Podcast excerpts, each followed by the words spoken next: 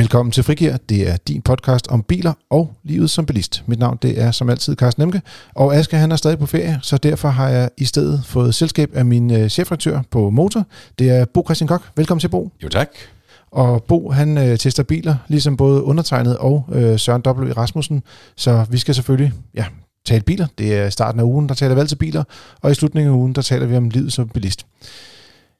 I starten af 2020, der regnede vi simpelthen med, at året vil blive elbilernes år. Men vi går faktisk stadig og venter lidt på de helt store, øh, skal man sige, forventede storsælgende modeller som Peugeot 208i og Folkevogns eh, ID3.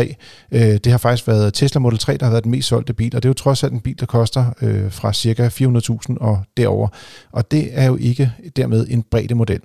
Derimod har vi faktisk haft en nærmest en invasion af plug-in hybrider, og ikke mindst i vores testgarage har vi haft et væld af plug-in hybrider, stort set en eller to biler hver uge de sidste par måneder.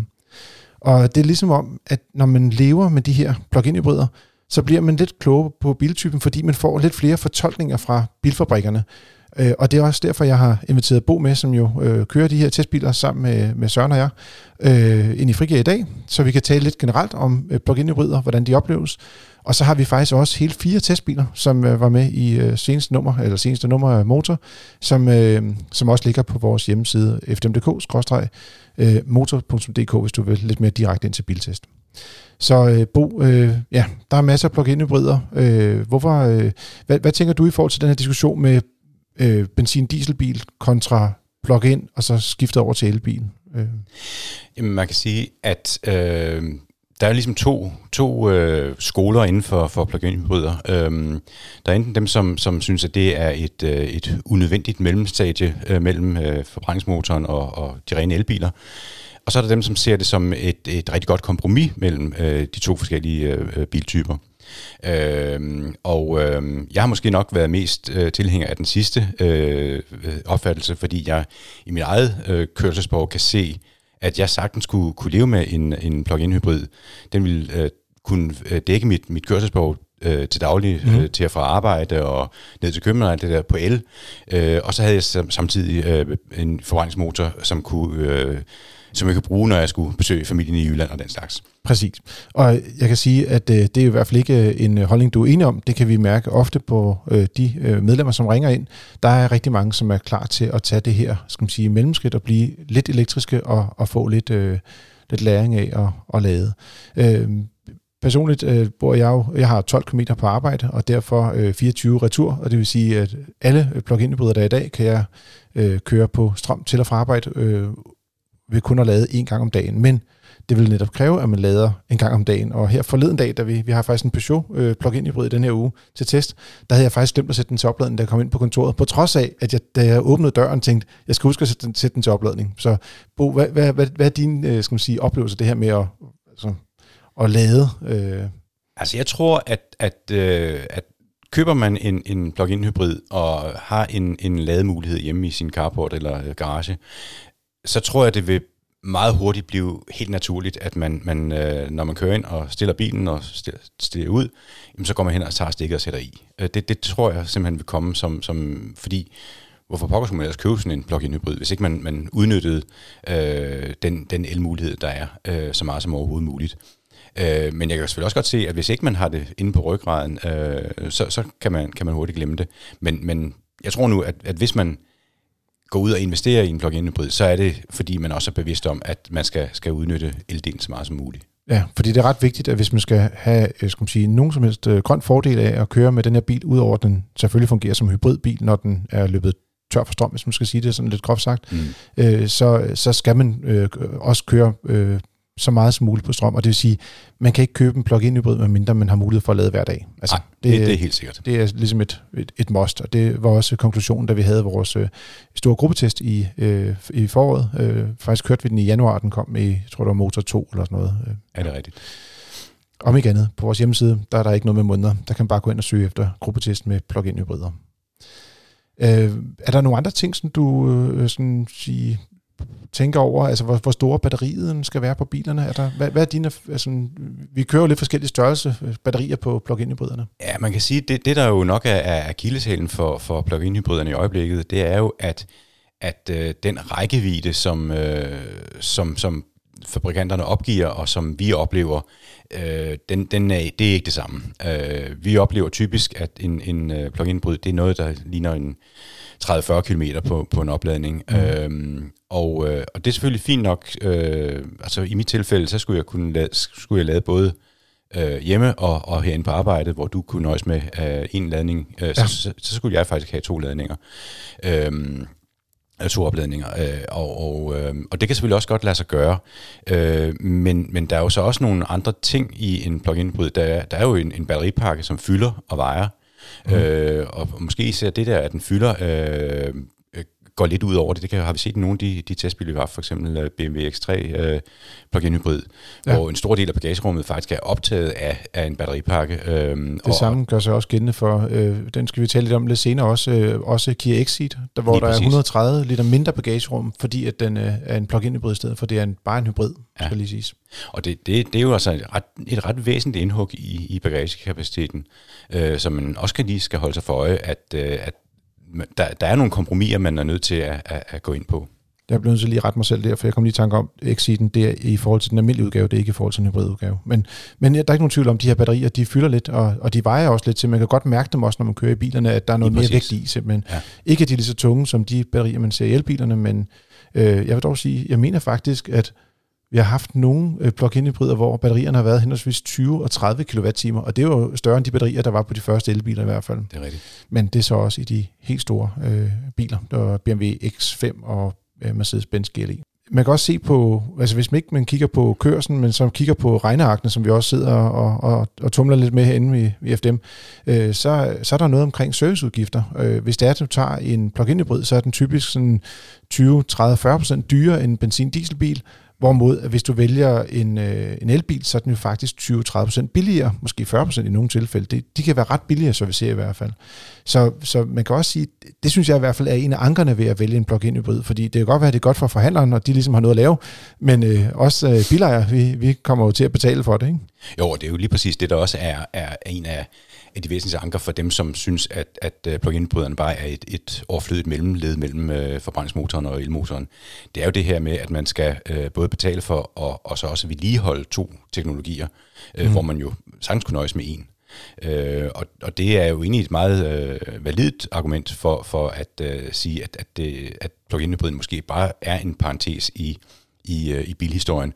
Men, men jeg tror samtidig, man vil opleve, eller vi vil opleve, at øh, det er en, en parentes, vi bliver nødt til at forholde os til, fordi den for mange mennesker kan være, være det, der, der driver dem det videre step over i, i en rene elbil. Ja, man kan sige, det er sådan lidt ligesom, øh, man skal lære at blive elbilist, og det kan du, du kan lære det lidt ved at, at starte med at være plug-in ejer, hvor du stadig har din tryghed, ved du kan have din, skal man sige, hybridbil, ja. eller skal man sige... Det er lidt ligesom, at, at, at når du skal lære at cykle, så har du støttehjul på, på cyklen de første, øh, det første års tid, du, du kører. Øh, fordi øh, at, at, at, så vælter du ikke at slå dig. Øh, Præcis. Og, og, og her kan du prøve teknologien af, også uden at slå dig øh, særlig meget økonomisk, kan man sige. Ja, og så også det der med, at hvis du løber tør for strøm, nu er batterierne jo meget små i plug-in hybriderne, men så har du altid din benzin- eller dieselmotor ved siden af til at, at ligesom hjælpe dig videre. Og det, det tror jeg er en meget, meget væsentlig ting, for, for, fordi øh, når man ser alle de her øh, undersøgelser, der bliver lavet af, hvad der skal til for at få folk over i, i elbiler, øh, det, det, den største udfordring, det er jo rækkeviddeangsten. Folk er jo simpelthen ja. bange for at køre tør øh, med en elbil. Øh, uanset om den har en, en rækkevidde på måske 400-500 km, så er det stadigvæk den der, øh, jamen kan jeg nu nå helt frem til Moster Oda i, i øh, Frederikshavn, eller, eller løber jeg tør på vejen? Øh, ja. og, og den, den øh, Øh, den, løb, den kommer du udenover ved at, ved at have den her plug-in udbred, fordi der bare altid er en og dieselmotor til at tage over bagefter. Ja. Hvad det, jamen det, jeg, det synes jeg er rigtig gode pointer. Jeg ved det, man kunne sige, en af de ting, som øh, der er lidt forskelligt på de plug-in hybrider, der er i øjeblikket, det er, hvordan øh, man får varme, øh, og, og ikke mindst om man kan varme på strøm, eller om man skal bruge benzinmotoren til at ligesom varme kabinen op. Det er primært de øh, koreanske øh, øh, plug-in hybrider, øh, der har den her løsning. Og, og man kan også sige, hvis det er, at man bruger øh, strøm til at varme kabinen op med, så er det sådan, at øh, der findes to øh, forskellige muligheder. Skal man sige. Enten har man det, der hedder en varmepumpe, eller også har man sådan lidt mere sådan en brødrester og varme, hvor man, som er en meget ineffektiv måde at, at varme kabinen op på, og i også nogle gange ikke kan varme kabinen nok op. Så øh, jeg vil sige, der, der der skal man gå efter, hvis man vil have sådan en model, der kan fungere i Danmark, hvor det også er lidt koldt en gang imellem, øh, en model, der har varmepumpe, vil jeg sige. Det, det er der, man får den rigtige fornemmelse af at køre på strøm også. Helt sikkert. Også fordi, at, at, at øh, biler uden varmepumpe har jo den, den øh, ulempe, at, at er det koldt, og du skal have varme på, jamen så træder øh, forbrændingsmotoren ind, øh, og så, så går hele den her idé med at, at køre på el, for eksempel på, på korte ture, øh, den går helt fløjten, øh, fordi at, at du ikke kan, kan tvinge bilen til at, at køre på el. Og så den sidste øh, ting, det, det er lidt med, med pris. Øh, det er der også øh, nogle bilister, der går op i, i hvert fald bilkøber. Øh, der er ikke rigtig nogen billige plug-in hybrider i øjeblikket. Jeg mener, PT den billigste er omkring øh, 250.000, og der er noget ja, Captur på vej, og nogle andre, der måske kan blive lidt billigere, men, men der er ikke rigtig en bil til 150.000, eller under 200.000 nu i hvert fald, der er en plug-in hybrid. Nej, det, det kunne jo også tyde på, at, at bilfabrikkerne øh, måske ikke... Jeg vil sige, det, eller det kan nok ikke betale sig at satse hele hjertet, fordi altså, det, det er jo en det er jo dyrt at skulle putte to teknologier ind i, i, i en bil, øh, og, øh, og, og det er der altså ikke rigtig øh, økonomisk plads til, og måske heller ikke øh, sådan rent fysisk plads til i, i, øh, i små biler, som, som øh, altså i, i mikrobilklassen for eksempel. Så jeg tror ikke, vi kommer til at se øh, mikrobiler øh, som plug-in hybrider. Det, det, det, det, det tror jeg simpelthen ikke er, kan, kan svare sig. Nej, der tror jeg mere, men ligesom med, man har set med, hvad skal man sige, øh, folk vågne op øh, og, og søstermodellerne, så de kommer som elbil ja. i stedet for. Ja. Ikke? Så, siger man, så, så, så er det et batteri til en lille bil i stedet for, man, man vælger at tage det. Præcis. Godt, i dag øh, Bo, du er simpelthen kommet på hårdt arbejde. Først skal vi snakke lidt omkring, hvordan det er at være plug-in hybrid øh, bruger i hverdagen. Det har vi lige gjort nu. Mm-hmm. Øh, og ikke mindst, øh, hvad det, hvis du har nogle spørgsmål derude, du ikke føler, du har fået svaret på, så øh, skriv til os på podcastnablag.fdm.dk, så skal vi nok tage det med i en af vores øh, kommende podcasts. Vi skal nok komme tilbage til plug-in hybriderne. De er i hvert fald øh, 2020 ud. Så har vi også øh, i dag, øh, for, altså apropos det hårde arbejde, øh, hele fire biler, vi skal tale om. Og jeg nævner lige kort, øh, hvilke biler der er tale om, og så tager vi fat på dem øh, en af gangen. Det er Kia Exceed, det er Mercedes-Benz A-klasse, og så til sidst tager vi to øh, lidt større luksus-SUV'er øh, fra DS, øh, den der hedder DSU Crossback E-Tense, og BMW X3, der også er kommet en plug-in udgave. Så, men vi starter nedefra, skråstreg øh, prismæssigt. Det er 300.000 kroner, det koster for at købe en Kia Exceed med øh, øh, upgrade med pluspakke. Det er sådan der, hvor man har fået sat alle krydser for at få fat på sådan en Kia Exceed. Øhm, og igen, den, altså det er alle sammen plug-in hybrider, vi snakker om i dag. Det er kun plug-in hybrider, vi har i dag. Yes, godt. Godt bo. Kia, den, øh, vi tager lidt plusser og lidt minuser. Der er, der er tre plusser på den. Det er øh, syv års garanti. Det er dejligt, det kan vi godt lide i FDM. Øh, vi, vi har jo i mange år øh, hvad det, plæderet for, at, at øh, at det er mærkeligt, at, at bilfabrikkerne ikke kan finde ud af at give øh, mindst tre års garanti på deres biler. Men det kan de jo i hvert fald i, i Korea. Øh, de sydkoreanske fabrikker øh, har både, øh, Hyundai har fem år, og, og Kia har, har syv år. Øh, og det, øh, det synes vi er, er, er rigtig dejligt. Det er, det er helt klart på plussiden. Så er der noget, som er ganske usædvanligt. Det er, øh, skal man sige, da vi kørte øh, en af målingerne, det var øh, faktisk en, øh, jeg foretog, der kørte jeg, der slukkede jeg faktisk for øh, kabinvarmen for at undgå, at benzinmotoren startede, fordi ellers så kan man ikke måle øh, forbruget på strøm øh, alene. Mm. Øh, det var heldigvis omkring 20 grader, så det var til at holde ud og sidde i bilen i den periode. Men der kørte jeg 54 km øh, på, på strøm alene, og der er det officielle tal 48. Og det ja, er faktisk nok første gang, vi har haft en bil, der har kørt længere end det officielle tal, for det har faktisk været lidt en udfordring. Ja, lige præcis. Det, det synes jeg er meget imponerende, det der. Men det viser også øh, udfordringen med, øh, med, med det her med, øh, med øh, biler med og uden varmepumpe. Altså, at, at det betyder altså noget. At, at du er nødt til at gå ind og sige, okay, så er jeg nødt til at ofre min, min varme i kabinen, øh, hvis jeg skal køre på en el. Øh, og det, kan, det er jo fint nok her om, om sommeren, men ja. altså, er det 10 graders frost udenfor, så, så tror jeg ikke, der er nogen, der vælger at sige, ah, vi kan godt klare os uden varme. Det er okay, at, at kabinen du går til, at ikke kan se noget, bare jeg kommer frem på strøm. Ikke? Øh, det går ikke rigtigt, så der skal man have set for sit klimaanlæg. Det var simpelthen bare for at være sikker på, at jeg ikke kom til at have noget benzin inde i, i, skal man sige, i rækkevidden mod for strøm. Så øh, man kan også nogle gange hjælpe lidt med, at der er både, øh, de koreanske biler er rigtig gode til at have ret varme i faktisk. Så udover sædevarme, som man får i de fleste biler, så får man også ret varme i den her model. Og så har de faktisk fået en ny skærm også øh, til, til Kias øh, modeller. De har fået lidt, nogle lidt større skærme, så de har nogle ret gode digitale løsninger i, i kabinen. Samtidig med, at de stadig holder fast i knapper. Det er noget, jeg savner måske lidt i... Jeg savner lidt knapper i nogle af de nye biler, i hvert fald må jeg sige. På minussiden, der har vi noget udsynskort bagud. Øh, ja, det er jo designet, der gør det. Ja, det er rigtigt. Og det, altså, Exit er jo den der, øh, skal vi sige, coupéformede øh, SUV-type. Joie de vivre. Ja, sådan et eller andet. På koreansk. Ja. øh, og og det, øh, den, den, den, den, den, den er smart at se på, men, men når man sidder inde i kabinen, så kan det smart gå lidt ud over, over udsynet. Det er du Ja, ret i. Men, men jeg vil sige, det er netop, øh, nu har jeg øh, selv øh, leaset en almindelig Kia, øh, og der er der ikke nogen tvivl om, at øh, den er markant mindre interessant at se på, i hvert fald i forhold til den her Exit-model, der jo også er lidt højere og har fået lidt mere sådan smarte skærmkasser og sådan noget. Så benpladsen på bagsædet er ganske enkelt ikke særlig imponerende. Det er den generelt ikke i, i Kia Ceed. Der er ikke så meget, øh, skal man sige, så længde i kabinen. Og så det med bagagerummet, vi talte om tidligere. Ja, det er jo ret, ret øh, voldsomt øh, indhug, øh, at øh, batteriet gør her. Øh, batteriet er, eller så bagagerummet er jo kun på, på 291 liter i, i, øh, mm. i plug-in-versionen. Det er altså 130 liter mindre end i, øh, i den øh, uden batterier. Det, det, det, er altså, det, det, skal man, det skal man virkelig øh, synes er... Det er faktisk en klasse ned. Hvis, Ja, du, hvis du har under 300 liter, så er du faktisk i, i, i miniklassen. Lige præcis. Øh, hvor den her bil rent faktisk hører til op i, i, i mellemklassen, hvis man skal kalde Ja. det det. Så, øh, og endda måske i crossover mellemklassen, hvis man skal være rigtig fræk. Øhm, og så har den selvfølgelig ikke det her øh, øh, elvarmeapparat, altså der er hverken øh, varmepumpe eller anden form for, for varme i kabinen. Det, det er klart også et minus. Ja, ja. Så øh, den får øh, fire stjerner, øh, og, og, og skal man sige, tidligere der har vi faktisk øh, givet de her øh, tilsvarende biler omkring fem stjerner, men vi mener nu, at øh, selvom den har faktisk en ret pæn øh, rækkevidde på strøm, så det med, at du ikke kan køre alene på strøm, altid, øh, det trækker, Det trækker altså, ned, det trækker ned, øh, og på trods af, at de også har den, den gode garanti. Og så er der også lidt med pladsforholdene, der, er lidt, der er lidt øh, trækker frem. Ja. Design giver jo ingenting i vores øh, stjernevurdering. Det, Det, det, øh, altså, det er jo, det er det jo svært at finde ud af, Lige præcis. Ja. Og den, det, det, der, hvad hedder det, øh, det, der er smukt for, for den ene, det er tudegrimt for den anden, og, og det kan vi jo ikke øh, gøre os dommer over. Så det, øh, det er bare vores egen personlige holdninger, og dem kan vi så bruge, når vi personligt skal snakke om, om bilerne, men når vi skal rådgive omkring, øh, hvordan, hvilken bil man skal købe, så er vi også nødt til at holde os til, til fakta. der prøver vi at være så, så nøgtern som muligt. Præcis. Vi tester selvfølgelig og har vores holdninger til bilerne, men lige præcis designet, det får du, kære lytter, lov til at bestemme over. Anden bil i den her øh, plug-in øh, kavalkade, det er øh, Mercedes-Benz, den hedder A250e, og det er E'et, der er interessant. Hvis der står DE, så betyder det en diesel plug-in hybrid, og hvis der kun står DE, så betyder det, at det er en benzinhybrid.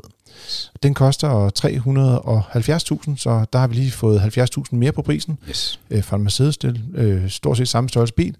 Øh, og så har vi givet den fem stjerner faktisk. Øh, her der målte vi en rækkevidde på 56 km, så det var lige 2 km mere end Kiaen. Øh, til gengæld så øh, lover øh, Mercedes, at den skulle køre 73 km, så den kunne ikke lige leve helt op til deres egne forventninger. Nej, og der, dermed der, der, der svarer den jo til det, vi som regel oplever med, med plug-in hybriderne, at der er altså, altså øh, ingeniørerne på de forskellige bilfabrikker er åbenbart bedre til at øh, køre med let speederfod, eller hvad det nu er, det de gør, som gør, at de kan få et, et, øh, et højere officielt tal, end, end, end vi oplever i virkeligheden. Men øh, der vil jeg nok sige, at øh, vi er jo ikke betalt af bilfabrikkerne, så, så, så vores tal er måske nok mere realistiske, i, øh, hvis du skal ud og sammenligne. Og man kan også sige, når rækkevidderne ikke er længere end det her, så er det jo også ret vigtigt at vide, om det er 50 eller om det er 70 km. Så øh, det, det, det er i hvert fald en del af det. Vi, vi gør det, når vi måler rækkevidderne på plug-in hybriderne, at vi kører øh, lige lidt mellem, øh, fordelt mellem øh, motorvej og landevej og bykørsel, så det er stort set en tredjedel øh, på hver type øh, vejstrækning, øh, og dermed så øh, afviger det jo også lidt fra den her, skal man sige, WLTP-målingen, Ja, simpelthen bare, at vi kører mere på motorvejen, end de gør. Ja. Øhm, ja, så, øh, så er der god komfort i bilen, der får den et plus for. Øh, den har jo varmepumpe, Mm. og så øh, er der førerpladsen med de store digitale skærme. Her er der trods alt stadig nogle knapper, men øh, de store skærme i A-klassen, øh, også øh, B-klasse og mange af de andre GLB har for eksempel også samme kabineindretning. Ja. Hvad, hvad synes du om, om den, Bo? Vi har prøvet dem i efterhånden i et par biler. Jamen, jeg synes, øh, altså, da vi så dem første gang, øh, så, så var man bare imponeret. Øh, Mm. Mm. øh, og nu synes jeg faktisk, at øh, nu, er man, nu er man faktisk lidt mere end imponeret, fordi jeg synes, at, at øh, den øh, interaktivitet, der er i de skærme, som, som Mercedes putter i deres biler, helt fra, fra A-klassen og op efter, øh, og den måde, du kan, kan, hvad hedder det, øh, kan tilpasse dem til dine egne behov og sådan noget, det, det, det, det synes jeg er, er øh, det er rigtig godt set, og det er, det er, øh, det, det er den type skærm, vi vil komme til at se i, i, i bilerne fremover. Det, der, det er jeg ikke i tvivl om. Jamen, jeg kan huske, jeg, jeg var ude at køre i sådan en, en E-klasse, som jo er en større bil, øh, og, men som der bare havde de gamle skærme, og så sad jeg bare og tænkte, ah, jeg gider slet ikke køre den her bil. Jeg vil hellere over i en A-klasse, så have de fede skærme. Ikke? Ja, præcis. Så øh, man, man bliver lidt vendt med, øh, med det, og det gælder jo også de skærme, som er bær ved øh, rettet, altså selve instrumentet. Der er ikke noget instrumenthus, det er digital skærm. Der findes en stor og en lille. Øh, hvis man vælger den store skærm der, øh, så, øh, så får man virkelig øh, rigtig mange øh, muligheder for at, at sætte sit præg på, hvad man gerne vil se på, når man kører bil. Ja. På minuslisten, øh, adaptiv farpilot, ikke standard. Ja, det er lidt mærkeligt i en bil ah. til, til 370.000 kroner, og, og i den klasse, ikke? en Mercedes. Ah, det, det, det er for dårligt. Det er nummer. Ah, det, det er den grad af normer. Øh, og så er der heller ikke øh, øh, tre års garanti, men det er sådan meget klassisk. Øh, de tyske premiummærker kører ja. kun med to år, øh, så det, det er sådan, det er. Så er der en- det sidste minus, det er faktisk, øh, det er sådan lidt gemt øh, bo, fordi det ved jeg, det er noget, som øh, du føler, øh, øh, skal man sige, hårdt for. øh, og ikke mindst er det også noget, jeg selv er at blive fuldstændig vanvittig over, hver gang man kører i en, en A-klasse, en B-klasse eller en GLB.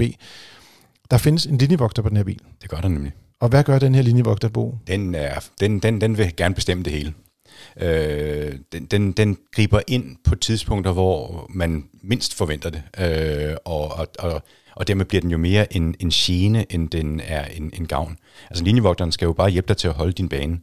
Men når den øh, nærmest øh, går ind og overtager øh, styringen øh, på, på en ganske almindelig landevej, og, og, og, og, og ja, øh, og ovenkøbet gør det med nogle meget voldsomme øh, hvad hedder det, øh, bevægelser og sådan noget. Altså, det, det er bare ikke godt nok. Man kan øh. sige, at mange af systemerne fungerer på den måde, at hvis du kommer tæt på en linje, så drejer den bilen tilbage, men her der bremser den, bruger simpelthen øh, Lige øh. ABS, ESC-bremsesystemet til ligesom at ja. hugge bilen tilbage igen i vejbanen. Altså, jeg, nu har jeg kørt øh, nogle gange op til, hvad er det, til Gilleleje for eksempel, vi kommer fra Lyngby af, øh, så kommer man nu igennem Nødebo, og efter Nødebo, så bliver vejene bare smallere. Ja. Og derude, hvis man ikke passer utrolig meget på, så kommer man bare lidt ud til kanten, og så siger den bare brems ind til højre og blinker i instrumenterne, når man sidder og tænker, øh, øh, var jeg faldet i søvn, eller hvad skete der? Altså, Ja, det er virkelig om- om er- mærkeligt. det er altså, virkelig mærkeligt. alt for følsom. Ja, ja. så, Og, og den, og, og, og det, det, er, det er noget, vi har kritiseret længe øh, over for Mercedes. Ja. Øh, og de, de, af en eller anden så holdt de jo altså fast i det, og, og jeg tror ikke, vi er de eneste øh, motorjournalister eller, eller kunder for den sags skyld, som, øh, som oplever som, det. som oplever det og, Nej. og, og brokker sig højlydt over det. Øh, men men, men øh, af en eller anden årsag, så holder Mercedes fast i det. Man må, man må gå ud fra, at der kommer en softwareopdatering en dag. Vi må i hvert fald holde dem op på det, og, og som sagt, ligesom her, øh, fortsat kritisere dem. Lige præcis. Til allersidst, så tager vi lige øh, de store biler. Øh, det er 7 Crossback e-Tens og BMW X3 X-Drive 30e. Øh, igen et E, ligesom hos, øh, hos øh, Mercedes. Så øh, ja, der er lidt, lidt konsensus lige, hvad det angår hos tyskerne. Ja. Dem kører vi lidt hurtigere igennem, fordi det er biler til over 700.000. Dermed er der jo ikke så mange mennesker, der går ud og køber dem. Nej. Men øh, jeg har lavet det op som et, øh, et, øh, et øh, bilkort, og øh, så tager vi, øh, skal man sige, øh, du får lov til at være en DS7 i dag, Mhm. Bo. Godt. Og så tager jeg BMW X3 på mine skuldre. Yes. Øhm, så siger vi, hvad, hvad, koster, hvad koster din bil, Bo? Min bil koster 700.000. Kan du slå den? Den koster 755.000 i en M-Sport udgave. Så der var jeg lige... Øh, det vil, der, den tabte jeg, tror jeg, ikke? Jo, det tabte du jo, fordi, hvad hedder det, øhm, øh, for 700.000, det lyder som mange penge i den her øh, Crossback, øh, DS7 Crossback e-Tens, men den er loaded, den har alt i udstyr. Altså, der er, ja. der er simpelthen ikke nogen krydser, der ikke er sat. Og der vil jeg sige, at vores pressebil med X3'eren, den kostede 1,1 million. Den havde så også nok nogle af de vildeste ledere, så jeg har set længe. Så, men 750.000 er i hvert fald dyre. Ja. Hestekræfter, Bo? Jamen, jeg kan diske op med 300. Ah, 292. Det er 2-0 Loser. til... Ja, en loser. Ja. Det, jeg kan allerede nu næsten for, fornemme, at det, det går ikke den rigtige vej her. Øh, så er der 0 til 100. Jamen, der siger vi 5,9 sekunder. Mm, 6,1. Det vil sige, at øh, den sportslige BMW, den, øh, den taber igen. Det går ikke godt. Ja. Hvad, hvad med rækkevidden på strøm? Altså, vi, øh, officielt så skal den kunne køre 60. Ja. Øh, og det er så spørgsmålet om det er det tal, vi skal bruge, eller om vi skal bruge den, vi målte, som er 40. Selv der. Altså, ja, der er 39, vi har målt, men den er opgivet til 46, så det er, jeg vil sige, de er mere ærlige, men jeg taber nok stadigvæk reelt det punkt. Det er nok rigtigt. Så, øh, jamen, så fordi, at, øh, da jeg sad og lavede det her øh, kort, tænkte jeg, jeg kom, det, det bliver en slagning det her. øh, så øh, jeg har taget en, en meget sjov kategori med, der hedder anhængertræk. Hvor meget må man trække maksimalt? Ja, der kniver det lidt for, for DS7'eren her, fordi øh, det, det er 1200 kilo, vi kan få på krogen her. Og øh, der kan øh, BMW'en tage 2 ton. Og det er i øvrigt en af de ting, hvor det er, at plug-in hybriderne øh, udmærker sig i forhold til øh, elbiler. Øh, det er, at plug-in hybriden kan typisk trække det samme som almindelige benzin- og dieselbiler. Ja, så hvis du skal trække sådan øh, mellem 12 og 1500 kilo, så findes der rigtig mange bud derude. Bagagerum? Ja, men der, der må jeg sige, at der har øh, DS7 øh, Crossback Eatons, den har imponerende 555 liter, øh, og det er faktisk et rigtig godt stort bagagerum. Øh, specielt med tanke på, at der jo også skal være plads til en batteripakke. Der er jeg lige godt 100 liter under på 450 liter, som jo nok kan rumme de fleste indkøb og en ferie sydpå, men det, der er mest irriterende, det er faktisk, at batteripakken, den, den ligger sådan i bagagerummet, og det vil sige, at der er sådan en kant, når du åbner øh, bagklappen, og så er der lige sådan en ekstra indre kant på 5 cm, ja. og man sidder og tænker, kunne de så ikke bare, du ved, nå, ja. pakke det lidt på en ja, anden måde. det på en anden måde for delen der. Ja. Nå, Ja, så, øh, øh, så må vi gå tilbage til ikke prisen, men kroner per kilometer. Vi laver en totaløkonomi, øh, og eftersom jeg selv har lavet de beregninger, så ved jeg jo lidt, at, øh, at der har jeg måske lidt godt i vente. Fordi at øh, selvom du koster 700.000 på, hvad koster du så per kilometer? Ja, per kilometer så bliver det 6 kroner 35 øre. Og der er jeg på 5,65, så det er jo en walk in the park her for den ellers dyre BMW. Ja, og det afspejler jo, at, at, øh, at, at, at BMW og, og, og, og mærker, som er kendte, øh, og kendt for, for noget kvalitet osv., de holder deres pris bedre. Altså det er, det er jo helt klart på øh, mm. gensalgsværdien og, og afskrivningerne, at, øh, at DS'eren den taber her. Øh, DS øh, har fået øh, imponerende godt fat i markedet, faktisk med DS7'eren har fået en, en mm. rigtig god markedsandel med den. Øh, men det tror jeg så også skyldes, at øh, de øh, har nogle, nogle rigtig skarpe leasingpriser, både til, til firmaer, men også til private. Øh, så en, hvis, hvis man går med tanker om at skulle ud i en DS7, så skal man nok øh, kigge på en leasingløsning frem for at gå ud og, og lægge de der 700.000 upfront. Det er sådan lidt uh, Alfa Romeo-syndromet, den uh, lever på, ikke? Altså, Jamen, det, det er lidt, uh, lidt, lidt skæve, og også meget interessant og sjove bil. Altså, vil sige, jeg synes, DS7'eren var en fed bil, at sidde i, jo. Ja. Altså, øh, så øh, hvis, hvis man falder for det, så øh, kan man godt overveje at gå leasingvejen. Ja. Øh, ja, så begge biler får fire stjerner, så på den måde er det jo 1-1, skulle jeg sige, eller 4-4. Ja. Øh, men øh, man kan sige, det er lidt sjovt, at, øh, at DS7'eren alligevel på mange af punkterne øh, faktisk klarer sig bedre end øh, BMW'en. Ja. Der er faktisk en øh, bil, vi har haft inde til test siden, øh, da, øh, lige her, øh, kort før sommerferien, og det var en Mercedes-Benz GLE øh, plug-in hybrid. Og øh, den har også en meget stor øh, batteripakke, som vi talte om øh, lidt tidligere i showet. Øh, øh, der jeg kørte jeg faktisk over 80 km på en opladning. Altså, ja, det er imponerende. Det er faktisk virkelig langt. Men derudover, så kørte den på diesel. Og det vil sige, at når du har sådan en kæmpe stor SUV, øh, der vil jeg sige, det, det, selvom de her to, de er fine biler, øh, så hvis man går i de tanker, øh, så kan man godt også lige huske at køre forbi en Mercedes og prøve en GLE, før man ligesom skal under på, på slutsiden. Hvad ligger prisen egentlig på en GLE? Prisen, den, det, nu bliver det lige på hukommelsen. Øh, jeg mener, den er dyrere end de her to biler, øh, mm. men, men de har faktisk nogle super skarpe priser på den. Jeg mener, det er sådan 7 8 900.000. Men man skal også huske på, at GLE'erne er jo en klasse over. Lige præcis. Det er jo en kæmpe den svarer til en X5 og ikke en X3'er. Ja. Jeg mener, det er 8 900.000, den koster. Mm. Så, men det er i hvert fald øh, det er slagtilbuddet blandt store SUV'er, og ikke mindst det her med den, med den lange rækkevidde, og at den kører på diesel, vil også gøre den attraktiv øh, fremadrettet. Du har lyttet til Frigir. Det er dit frikvarter med biler og livet som bilist. Du kan selvfølgelig læse biltesten af alle fire biltest inde på vores hjemmesider. Det kan du gøre inde på motor.dk eller på fdm.dk, og så gå ind i søgefeltet og skrive navnet på, på bilen, og så vælg biltest. Vi har også lavet en kæmpe gruppetest, som vi talte om i foråret, og den kan du også læse på hjemmesiden og eller i dit motor, hvis du har gemt det. Det er det nummer, der har en grøn forside. Vi har lagt links til dig her i episodebeskrivelsen, så hvis du gerne vil direkte ind og læse artiklerne, kan du også bare lige swipe lidt til højre eller venstre. Og øh, hvis du synes, det har været godt at lytte på i dag, eller nogle af de andre dage, så må du meget gerne anbefale os til dine venner. Vi vil gerne vokse og få flere lytter. Smid nogle stjerner ind i din app, eller en øh, pæn anmeldelse, så vil vi blive super taknemmelige.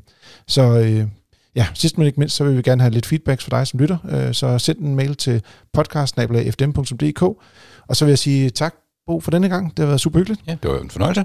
Og til dig, kære lytter, så vil jeg sige, vi høres ved, og god tur derude.